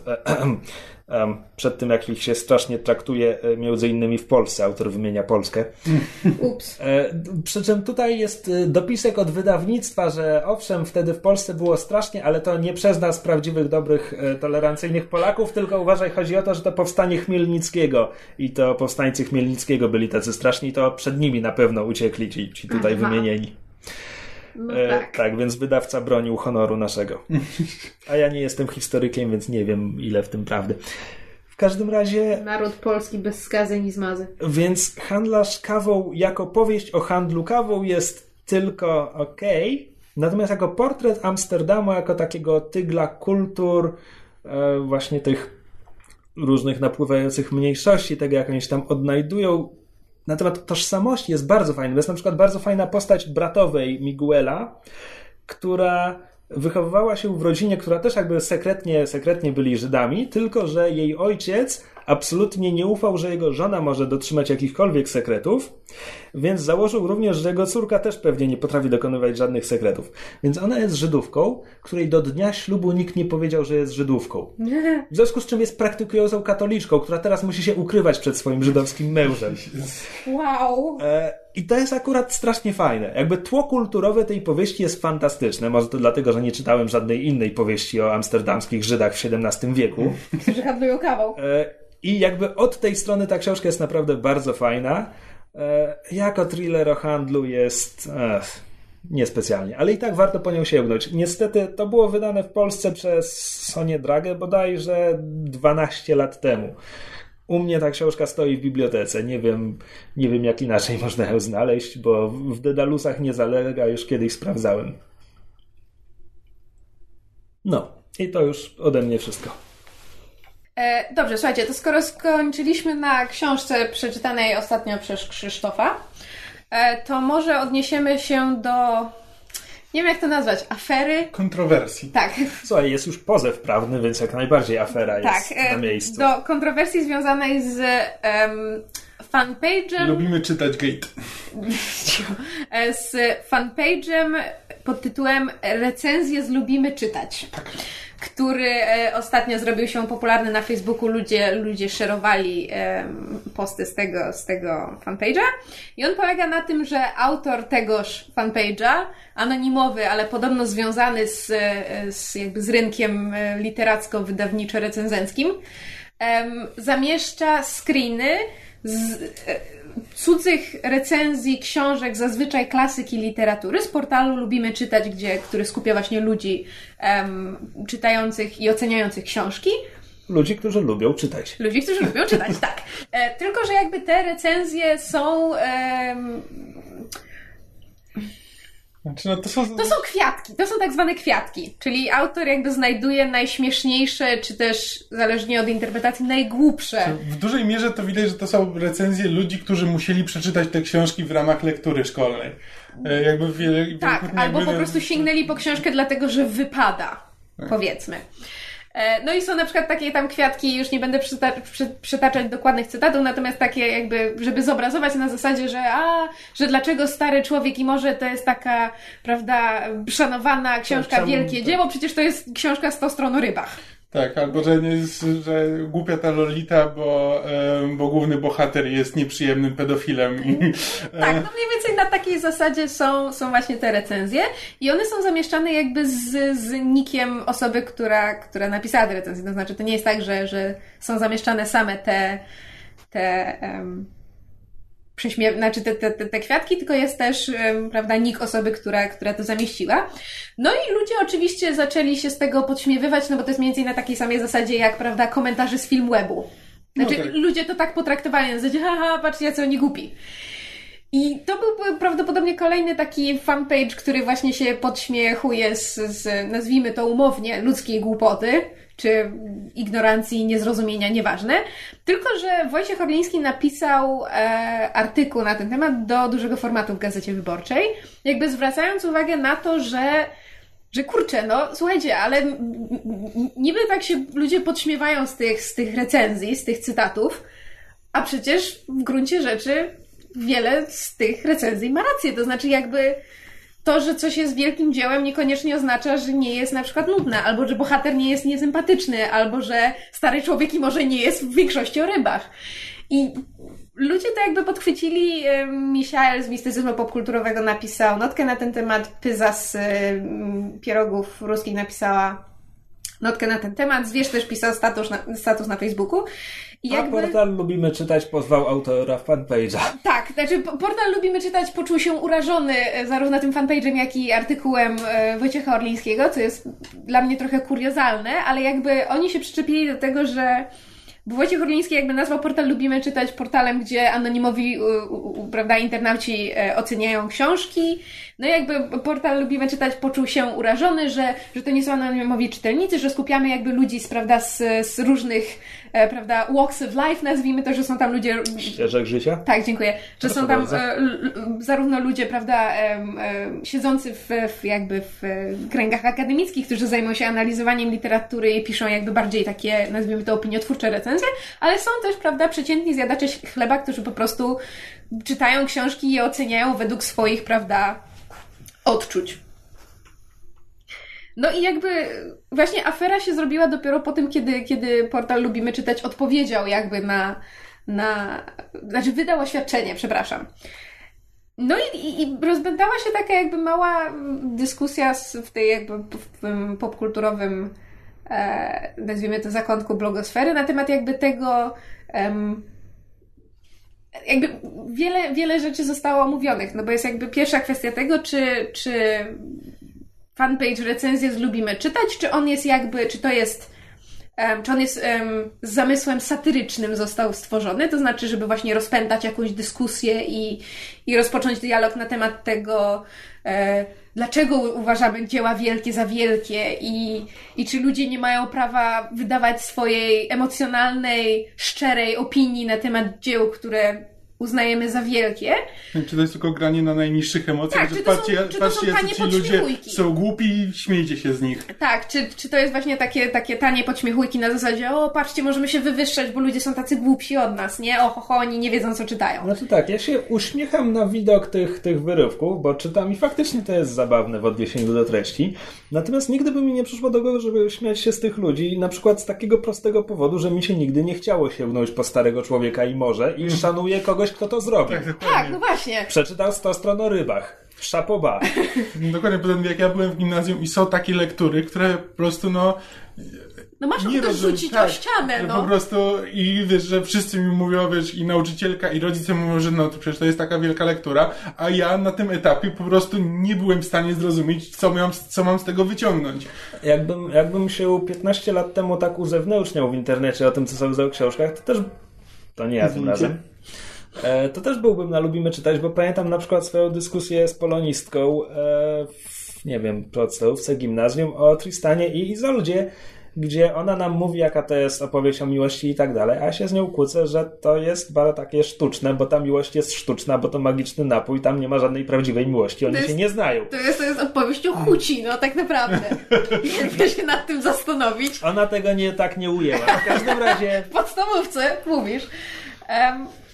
No tak, jakby jednym, jednym z argumentów przywoływanych w dyskusjach, które czytałam, bo dzisiaj sobie jeszcze przejrzałam ponownie te wszystkie notki, które na ten temat były i, i dyskusje pod nimi, jakby, jakby portal Lubimy Czytać polega na tym, że właśnie każdy może wyrazić swoją opinię na temat książki, ocenić książkę, no bo tam jest system gwiazdek od jeden do pięciu, jakby bez...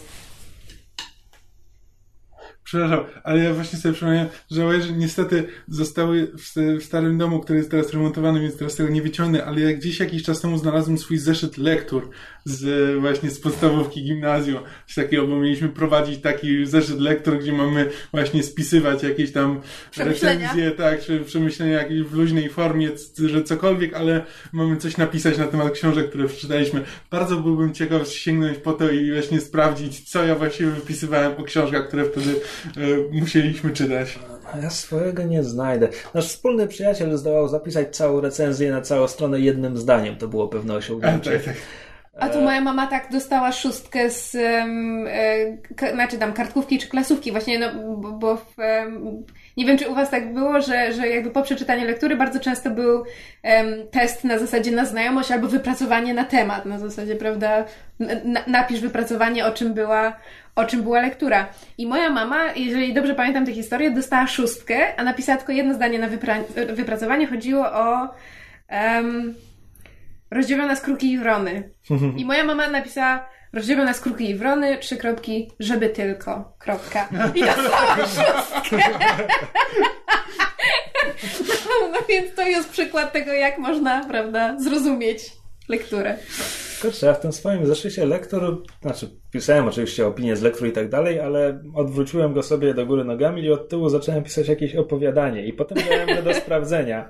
I polonistka sprawdziła nie tylko moje opinie o lekturach, ale też zrobiła mi korektę tego opowiadania i strasznie się spieszyłem. Ojej. Zwłaszcza, że to był... to.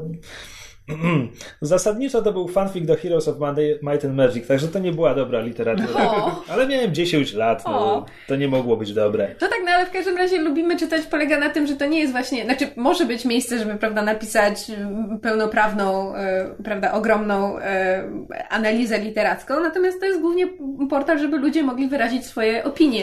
I nie pamiętam, kto, kto w internecie tak napisał, ale że jakby, bardzo możliwe, że Pyza to napisała, że, że to jest fajne właśnie o tyle, że jakby mamy możliwość ocenić książkę na podstawie wiedzy, z których kiedyś oceniano nas. Czyli właśnie fakt, że większość z tych kwiatków, które, które są zamieszczane na recenzję z Lubimy Czytać, dotyczą wielkich dzieł, zazwyczaj lektur, no to to jest właśnie to, że wiesz, że że w momencie, kiedy musisz z danej lektury odpowiadać na lekcji i dostajesz z tego ocenę, to potem jak możesz się na tej książce wyżyć, bo ci się nie podobała, bo nie zrozumiałeś, bo bohater był głupi, bo cię irytował, to wszystko możesz z siebie wyrzucić na Lubimy Czytać. Zwłaszcza, że, i tutaj jakby wchodzimy w, w głębsze rejony tej dyskusji, którą, którą rozpętała cała ta, ta sytuacja, że jakby to pokazuje, że nie ma w Polsce takiego dobrego systemu nauczania, to znaczy jakby z dwóch stron. Po pierwsze, nie ma takiego nauczania, żeby tłumaczyć, bo to, że wielkie dzieło jest wielkie, to jakby nic nikomu nie powie. Nie ma, nie ma tendencji do tłumaczenia, dlaczego dane dzieło jest wielkie. I to nie na zasadzie, bo tak uważamy od lat sto, dwieście, trzysta, tylko na przykład w kontekście, dlaczego kiedyś uważano je za wielkie. Dlaczego w ogóle weszło do kanonu? Albo dlaczego nadal dzisiaj możemy je uznawać za wielkie, jak się odnosi do naszej dzisiejszej sytuacji? Nie ma takiego, nie ma dawania kontekstu lekturom, czy w ogóle kanonowi literatury. A druga rzecz, która jest, i to chyba Ćma Książkowa rzuciła takie hasło, że właśnie na Lubimy Czytać możesz powiedzieć, że książka ci się nie podobała i uważasz, że była głupia. Na lekcji tego nie powiesz, bo zostaniesz wyśmiany albo zakrzyczany przez nauczyciela, który ci powie, że się nie znasz i jesteś głupi. Dlatego nie zrozumiałeś. Czyli jakby nie ma, nie ma zwyczaju rozmawiania o książkach pod względem emocji i tego, jakie odebraliśmy osobiście i jakby z wychodzenia z tego do dalszej rozmowy, że brania emocji, prawda, em, szkolnego dzieciaka, które przeczytało lekturę i mu się nie spodobało, jako punktu wyjścia do dalszej rozmowy i dalszej ewentualnej analizy. Czyli na przykład, nie wiem, dlaczego uważasz Oleńkę za głupią i dlaczego ona popełniła błąd. No, mhm. Tego typu... Te, tak, tego to jest kwestie. Też jakby kwestia, pokazuje jakby kontekst, w jakim y, się czyta, no bo na przykład jeśli ktoś czyta na przykład tylko um, właśnie, op, powieści Young Adult, e, ja, przepraszam. Znaczy, no, tak, no i potem nagle, gdzie wiesz, gdzie akcja ma się toczyć wartko, a bohaterowie, a z bohaterami masz się identyfikować i mają być, mają być fajni, a potem, nie wiem, musisz sięgnąć po Mistrza i Małgorzatę, gdzie akcja toczy się dziwnie, a bohaterowie znaczy, są jeszcze dziwniejsi. Moja ulubiona to było, że to, to, to jest jedna, jedna autentyczna z, z, ten, recenzja z Lubimy Czytać, że, że, że na początku zbrodni i kary dowiadujemy się, kto zabił i co to w ogóle tak ma być. No bo nie na tym, no bo to są właśnie tak, oczekiwania. Ludzie podchodzą... To jest kwestia tego, do czego jesteś przyzwyczajony, do jakiej literatury, że jeśli czytasz kryminały i sięgasz po zbrodni i kary, nie znając kontekstu i o czym właściwie cała ta książka próbuje ci przekazać, no to rzeczywiście będziesz zawiedziony. No tak samo jak ktoś, wiesz, jeśli ktoś przeczytał pięćdziesiąt twarzy Greya, które przełamuje tabu dla taniej podniety i potem stwierdza, że o, to sięgnę po Lolitę, bo to też wygląda na takie, które przełamuje tabu, no to, no to się zawiedzie. No. I to jest po prostu też kwestia tego, w jakim kontekście ludzie czytają, właśnie co, z czym się zapoznają i jakie odniesienia mają w ogóle. Zawiedzie się? Nie wiem, nie czytałem Lolity. No, prawdę mówiąc też nie wiem. No, widzisz. Znaczy, właśnie to znaczy, bardzo wiem mi się... tylko, wiem, wiem, wiem o czym jest, no, ale też wiem, że to nie jest, to nie jest powieść erotyczna. Ale tak, my się przyznaliśmy. Czytałaś Lolitę? Nie, ale okay. do, do tego dążę, bo większość em, e, notek, czy tekstów, czy statusów, które czytałam na temat całej tej afery, e, była od osób jednak w jakimś stopniu po pierwsze jakby mających wykształcenie wyższe, po drugie zazwyczaj bezpośrednio związanych z, prawda, analizowaniem literatury i bardzo często się w tym specjalizującym, no, prawda, na przykład na blogach książkowych, czy ludzi, którzy rzeczywiście się z takiego bardziej wykształconego akademickiego punktu widzenia zajmują analizowaniem kultury jako takiej. I jakby czytałam ich teksty na zasadzie, że o, że um, musimy, że jakby recenzję lubimy czytać, to jest zwierciadło naszego snobizmu, że musimy spojrzeć w twarz temu, że, prawda, że zamknęliśmy um, literaturę dla właśnie, dla, nazwijmy to, maluczkich, czy dla normalnych ludzi, bo my ją sobie tak, prawda, analizujemy, prawda, tacy jesteśmy wykształceni i mądrzy, a ci ludzie nie rozumieją. I że jakby, że podejściem standardowym jest właśnie wyśmiewanie się z tych biednych ludzi z, prawda, recenzji lubimy czytać, którzy nie zrozumieli, bo, bo nie zostali, prawda, nauczeni w szkole, jak analizować literaturę, bo nie mają kontekstu, bo nie rozumieją, nie umieją czytać, są nie dość wykształceni, nieważne. A ja siedzę i czytam te kolejne recenzje z lubimy czytać i czuję po prostu, znaczy nigdy w życiu mi nie przyszło do głowy wywyższać się nad tych ludzi, bo owszem, zakładam, że czytam bardzo dużo i możliwe, że czytam więcej od nich i prawdopodobnie mam większy kontekst i jakąś tam w niektórych przypadkach większą wiedzę, tylko że ja też większości tego cholernego kanonu literatury, tego, co się uznaje za dzieła wielkie, tak, ja nie znam. Nie, no tak, absolutnie. Nie mam prawa ich to oceniać. Jest zało- to jest założenie, że właśnie niektórzy ludzie wychodzą z założenia, że te recenzje z lubimy czytać, to pokazuje jakieś nowe zjawisko, które się rozwinęło w ostatnich latach. Co moim zdaniem jest kompletną bzdurą, bo to po prostu pokazuje coś, co zawsze było obecne, tylko po prostu piętnaście lat temu, kiedy my poznawaliśmy literaturę, to nie miałeś jak, nie miałeś możliwości poznać tego, tych prawdziwych opinii po prostu przypadkowych ludzi, którzy akurat wylądowali z tą książką w ręku z tego czy innego powodu i nie trafiła do nich, bo nie wiem, bo, bo albo ich życiowe doświadczenia sprawiły, że ich nie zrozumieli, albo zabrakło kontekstu i, i każdemu z nas można teraz dać do ręki jakąś książkę, która po prostu do nas nie trafi, która jest uznawana za klasyka, a na przykład, nie wiem, bo brakuje nam jakiegoś właśnie znajomości, jakiej, jakiejś tam ramy odniesień, albo po prostu nie rozumiemy, bo kompletnie nie trafia to w, nasze, w naszą wrażliwość. No. no ja na przykład nie przeczytałam żadnej lektury w liceum, oprócz dwóch. Zaczynałam każdą i każdą porzucałam po jakimś czasie, bo po prostu kompletnie do mnie nie trafiały i nie byłam w stanie ich czytać i dostawałam same pały z klasówek ze znajomości. Natomiast przeczytałam tylko dwie lektury przez całe liceum i to było Mistrz i Małgorzata, który czytałam bardzo wbrew sobie, właśnie byłam wychowana z tym, prawda, przeświadczeniem i z tą taką krążącą wokół mnie opinią, że to jest, że, prawda, wielkie dzieło, że to każdemu się podoba, że to trzeba kochać, szanować i, i, i, i jakby nie można nic temu zarzucić. I nie podobało ci się? Nie, właśnie podchodziłam jak pies do jeża i skończyłam książkę zakochana, nie wiedząc dlaczego. I to było moje, to była moja kwintesencja wielkiej literatury. To znaczy, że jakby to nie jest zasada, bo są wielkie dzieła fenomenalne, które mi się nie spodobały, natomiast jakby potwierdziłam sama sobie, że Bułhakow wielkim pisarzem był, ponieważ napisał dzieło, które jest uznawane za wielkie, które ja nie rozumiem, dlaczego mi się podoba, ale mi się podoba. I nie dlatego, że jest wielkie, tylko po prostu do mnie trafiło z jakiegoś powodu. Drugą lekturą, która do mnie trafiła i która mi się bardzo podobała, jako jedynej osobie w mojej klasie, było Przedwiośnie. Nie wiem, coś, coś, coś Przedwiośnie do mnie trafiło. Nie wiem, chyba się zidentyfikowałam w boha- z bohaterem w tamtym wieku. Jakoś po prostu e, e, poczułam więź. Przedwiośnie? Tak.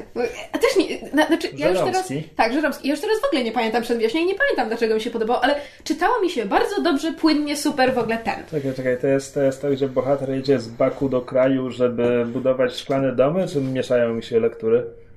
Nie wiem, no to... nie pamiętam, nie byłabym ci w stanie powiedzieć, Aha, rozumiesz? Ja, po prostu... to, ja Przedwiośnia nie czytałem, nie byłem w stanie, ale to chyba, chyba jest właśnie... Ale tak. Po prostu to jest moje wspomnienie, że przeczytałam Przedwiośnie jako jedyną lekturę i bardzo mi się podobało. Ale nie pamiętam dlaczego. Natomiast to, co Kamil, ty mówisz, że jakby, że to jest zjawisko, które istnieje od, od, od dawna. Dla, m, mam wrażenie też, że to jest kwestia w jakimś stopniu różnicy pokoleń. To znaczy jakby, że teraz jest większe przyzwolenie na, na przyznawanie się do niewiedzy. To znaczy kiedyś, wiesz, było na zasadzie, że no... E, prawda, wszyscy dążyli znaczy, do tego, żeby być uznawani za tak, inteligencję nawet, i ludzie się nie chwalili tym, że nie wiedzą tak, czegoś. Tak, nawet jeśli ci się na przykład taka właśnie książka podobała, to komu miałaś to powiedzieć?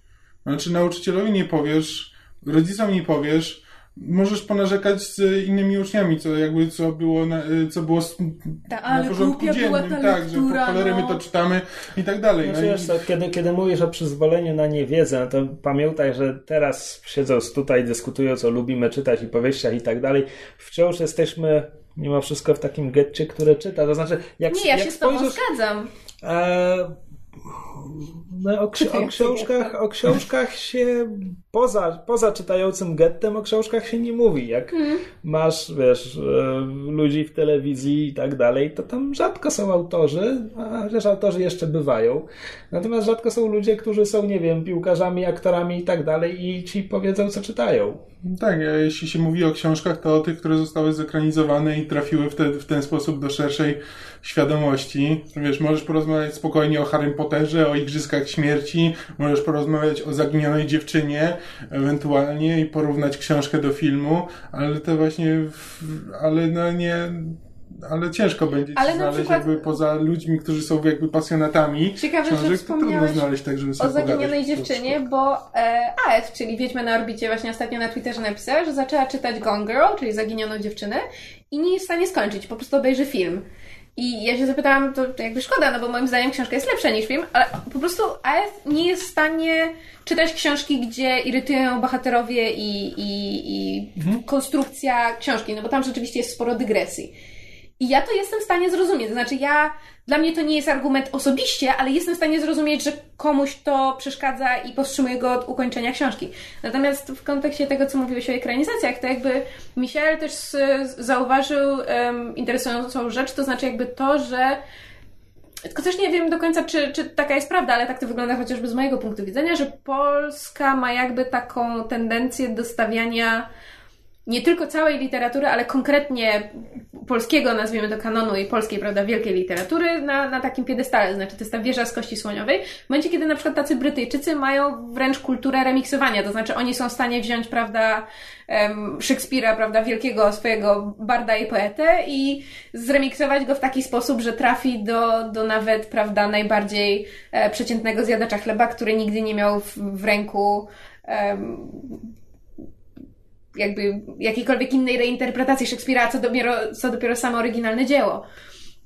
I tutaj bardzo często w ogóle wszyscy przywo- przywoływali kontekst, w tym kontekście Wiedźmina, to znaczy w sensie grę komputerową, która właśnie w bardzo prosty, jednocześnie inteligentny sposób wprowadza elementy z, z, polskiej, z klasyki polskiej literatury w taki sposób, że jeżeli ktoś kojarzy, no to natychmiast wyłapie te odniesienia, prawda, na przykład do Paladyny. Natomiast jeżeli nie wyłapie i go to zaintryguje, to sobie sprawdzi i bardzo możliwe, że sam sięgnie. Jeżeli na przykład się zastanawiał, dlaczego w pierwszym Wiedźminie, prawda, historia dwóch sióstr toczy się tak, a nie inaczej i na przykład skąd się biorą te wszystkie wiersze, które cytował Jaskier. Jeżeli zacznie potem na przykład szukać zaintrygowany i sobie to znajdzie i z tego powodu przeczyta oryginał dzieła, nie, nie, nieważne czy mu się spodoba czy nie, ale sięgnie po to, no to to jest rzeczywiście coś, do czego należy dążyć. Czemu się uśmiechasz pod nosem, Krzysztofie? Bo, bo przypomniałem sobie ten fragment gry i on, on mnie bardzo rozbawił, tylko że to tam wygląda, że Jaskier zaczyna... Znaczy, może tak wyglądać, bo quest może się rozwiązać w zupełnie inny sposób, ale Jaskier zaczyna właśnie na bieżąco układać wiersz i my, grając z Geraltem, musimy uzupełniać wersy. I to jest po prostu cytat właśnie z Balladyny. Chyba tak. Tak? Tak mi się wydaje. E, tylko, że mamy do wyboru kilka, kilka linijek. Jeśli znasz Balladynę, to dobierzesz właściwą. Tylko, że gra jakby absolutnie wcześniej tego nie ma nigdzie. I, i jakby jak nie znasz, no to zgadujesz. Nie ma? Nie, nie ma. Mam wrażenie, że... Ja nie Albo nie ja źle grałem. Ale miałem, miałem wrażenie, że... Znaczy, nie, bo ja po prostu... Ja pamiętam, że... Właśnie podczas tego fragmentu wpadłam na moment w panikę, bo było takie, okej, okay, to, jest, to jest tekst, który ja wiem, że ja powinnam znać właśnie dlatego, że to jest, prawda, klasyka literatury, natomiast nie pamiętam i strzelałam, ale strzelałam dobrze, nawet nie pamiętając dokładnie oryginalnego tekstu, więc mam wrażenie, że gra musiała coś gdzieś sugerować, albo ja mam po prostu lepszą pamięć, albo jestem mądrzejsza. Wytniemy to. Um, to, że Kamil niczego nie wycina z tych odcinków. Chrumknięcia wycina. Czasem. Przerwy. Przerwy wycina. Długie chwile zadumy. No tak, tylko jakby fajne jest to, że rzeczywiście ta cała sytuacja wywołuje dyskusje i jakby tutaj między nami i, i w internecie. Natomiast Ja nadal nie jestem przekonana, czy taki był zamysł, to znaczy czy zamysł powstania fanpage'a Recenzje z Lubimy Czytać był właśnie taki, żeby zmusić ludzi do myślenia, do dyskusji, do rozmowy, czy w ogóle by stały za tym jakikolwiek inteligentny, przepraszam bardzo, pomysł, czy to jednak nie był po prostu taki podśmiechujkowy profil, który przypadkiem um, zainicjował taką, taką dyskusję. Jeśli dobrze kojarzę, Orliński pisał, że zna autora, ale nie ujawni, że zamysł był szczytny. Natomiast ja sam, sam kojarzę, że na fanpage'u pojawiły były właśnie głosy od, od autora, że, że śmiać się owszem, ale, ale z tekstu, a nie, a nie z autora. Tak, że, że nie hejcić. Znaczy jakby to jest, to jest bardzo nie wiem, fajne, miłe, że, że rzeczywiście um, autor fanpage'a starał się podkreślić, że prawda, nie, nie, nie atakujmy ludzi ad personam, tylko, tylko śmiejmy się jakby z, z tego, że, że niekoniecznie posługują się jakimś poetyckim um, językiem, czy, czy jakimś wyrafinowanym językiem, natomiast to, co mówią, nie jest bez sensu. Oni bardzo często mają rację w tym, co wytykają. Ale to jest chyba po prostu jakiś mój cynizm czy zgorzkniałość, że po prostu wszystko, co jest w internecie, automatycznie się w jakimś stopniu interpretuje jako naj, naj, najniższą, naj, znaczy naj, naj, najgorszy rodzaj rozrywki, jakiś taki um, odwołujący się do, do najniższych instynktów pod tytułem haha, wyśmiejmy się z ludzkich głupotek. Znaczy, tak, bo, znaczy jeśli jedynym odruchem kogoś, kto czyta te recenzje, jest właśnie wejść i napisać coś w stylu haha, jaki, z, jaki, z, debil. Kto, tak, jaki debil, no to, to naprawdę to nie jest lepsze od tego, kto napisał te recenzje, wręcz przeciwnie. Szczególnie, że to się robi właśnie takie, słowacki wielkim poetą był, że jeśli nie masz nic do napisania na, nie wiem, obronę tego, czy na przykład jeśli chcesz wejść w dyskusję i na przykład podyskutować, czemu ten komentarz jest głupi, na przykład coś powiedzieć, okej. Okay.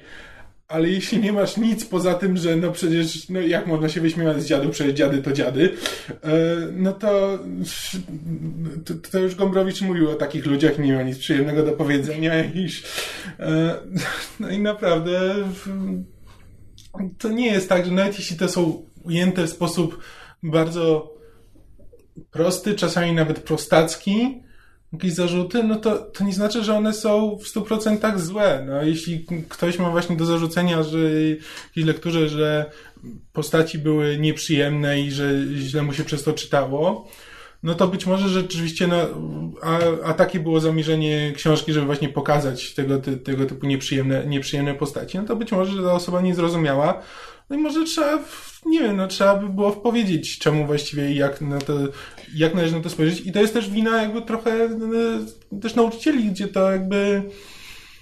Znaczy nawet nie nauczycieli znaczy, systemu edukacji, no bo już nie, nie zwalajmy winy na pojedyncze jednostki, no bo nauczyciele nie, no, też uczą wiadomo, tak, jak no, się... bo są, no, wiesz, są, no, tylko że właśnie to jest różnica między dobrym nauczycielem, że jakby dobry nauczyciel, zanim jeszcze usiądziesz do, do lektury, no to wyjaśni ci kontekst odpowiedni, żeby właśnie, żeby odpowiednio to przyjąć, a potem po przeczytaniu postara się odpowiedzieć na twoje pytanie, postara się to przedstawić tak, żeby zrozumiał właściwie, co, co w tym momencie przeczytałeś. Że to trochę tak jak program, program w teatrze, no, że jeśli przychodzisz do teatru, no to siadasz i oglądasz jakąś tam historię, ale też dobrze by było na przykład sobie przeczytać z góry, na przykład, o czym to jest.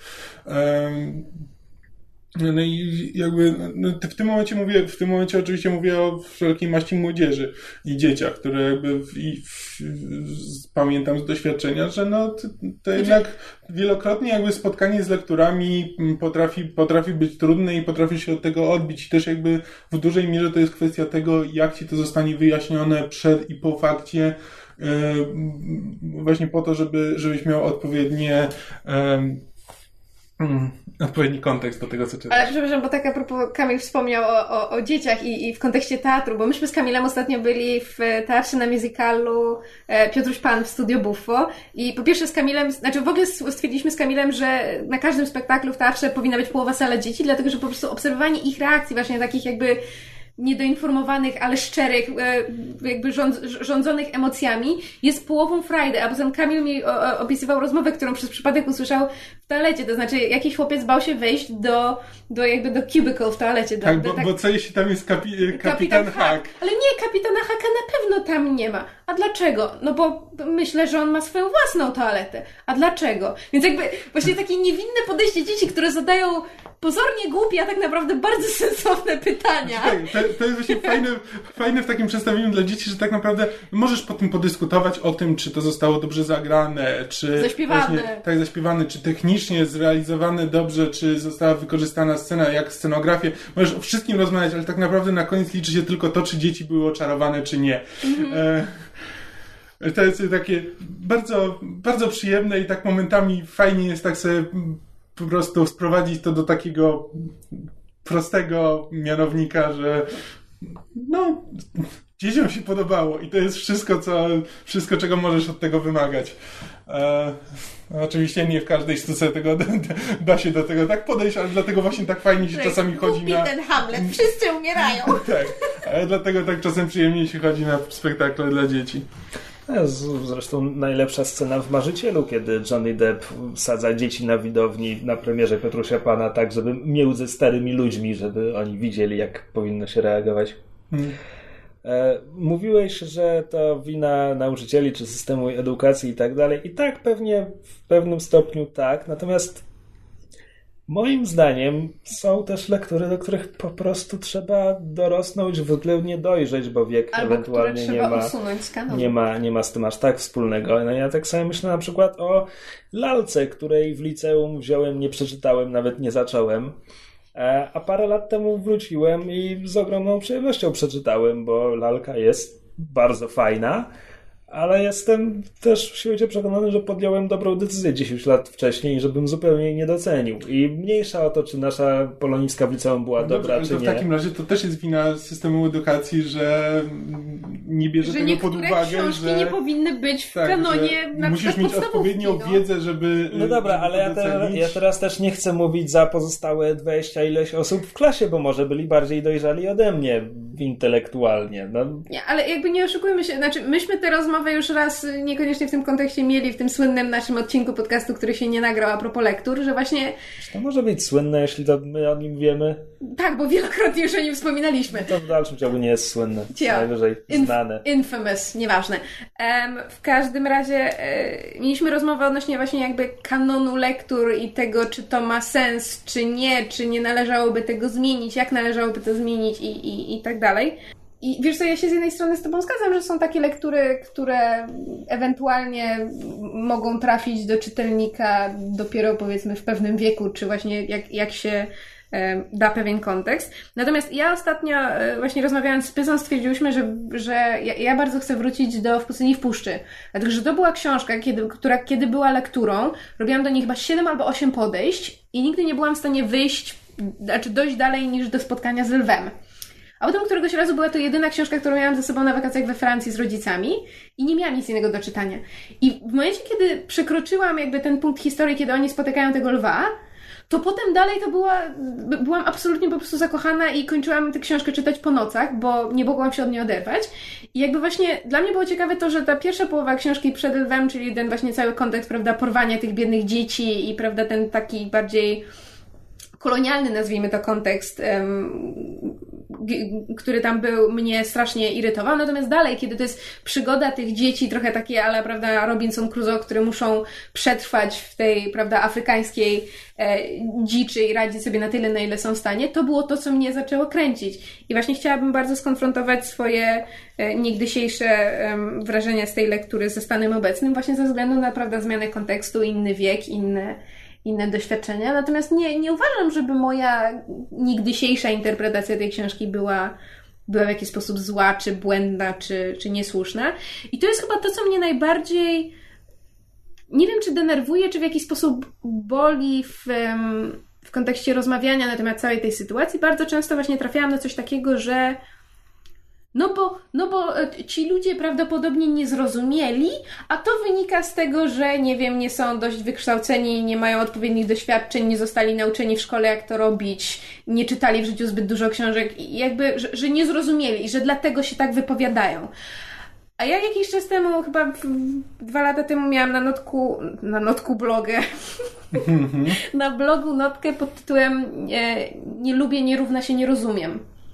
Ja jakby nadal przy tym obstaję, to znaczy owszem, są prawdopodobnie przypadki, w których em, danie komuś kontekstu do danego dzieła może mu pewne rzeczy rozjaśnić, natomiast to niekoniecznie znaczy, że nie, sprawi, nie. że to dzieło polubi. Może mu wytłumaczyć, dlaczego go nie lubi, dać powody. Natomiast fakt, że czegoś nie lubisz, nie oznacza automatycznie, że, że nie zrozumiałeś. Tak. Mogłeś zrozumieć wszystko i tak masz prawo znaczy, tego tak, nie lubić. Ja się momentami trochę czuję, tak jak ci ludzie z, z tego lubiły czytać, czy z recenzji lubiły czytać, mm. bo, bo na przykład jak oglądam Hitchcocka, gdzie słyszę ze wszystkich stron, że to jest mistrz suspensu, mistrz kryminału, a ja jeszcze nie widziałem ani jednego filmu, który by mi się podobał. Znaczy, wiesz, no widziałem... Ja tak samo mam z Woody Allenem i Lynchem. Widziałem Ptaki, widziałem Vertigo, widziałem nie, nie Psychozę, e... widziałem Nieznajomych w pociągu. Kubrickiem, Kubrickiem, przepraszam. I... I po prostu i nie rozumiem. I jakby nie widzę, nie działa na mnie ten suspens, nie widzę e, nie widzę tego, kompletnie to do mnie nie przemawia. Ale ja to sama mam właśnie z Allenem i z Kubrickiem. Kompletny ignorant. Albo na przykład e, na, jedna z najbardziej nie, takich właśnie bolesnych rozmów, jakie kiedykolwiek miałam i nie pamiętam z kim to było, w jakim kontekście, natomiast była rozmowa a propos Monty Pythona i ja przyznałam, wiesz, w jakimś tam większym towarzystwie, nieważne czy w internecie, czy na żywo, że nie lubię Monty Pythona, że mnie nie śmieszy. I jakby argument był, no bo jesteś za głupia, nie rozumiesz, dlaczego to jest śmieszne, nie rozumiesz, czemu to powinno być zabawne. Za głupia na Monty Pythona, to jest argument, którego nie da się obronić.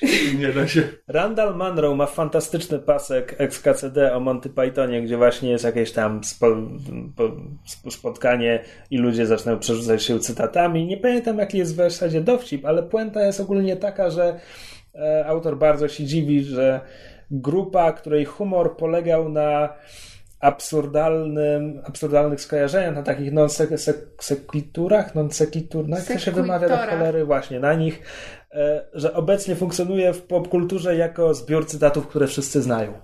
Że to jest jakby no. tak kompletne zaprzeczenie tego, o co chodziło.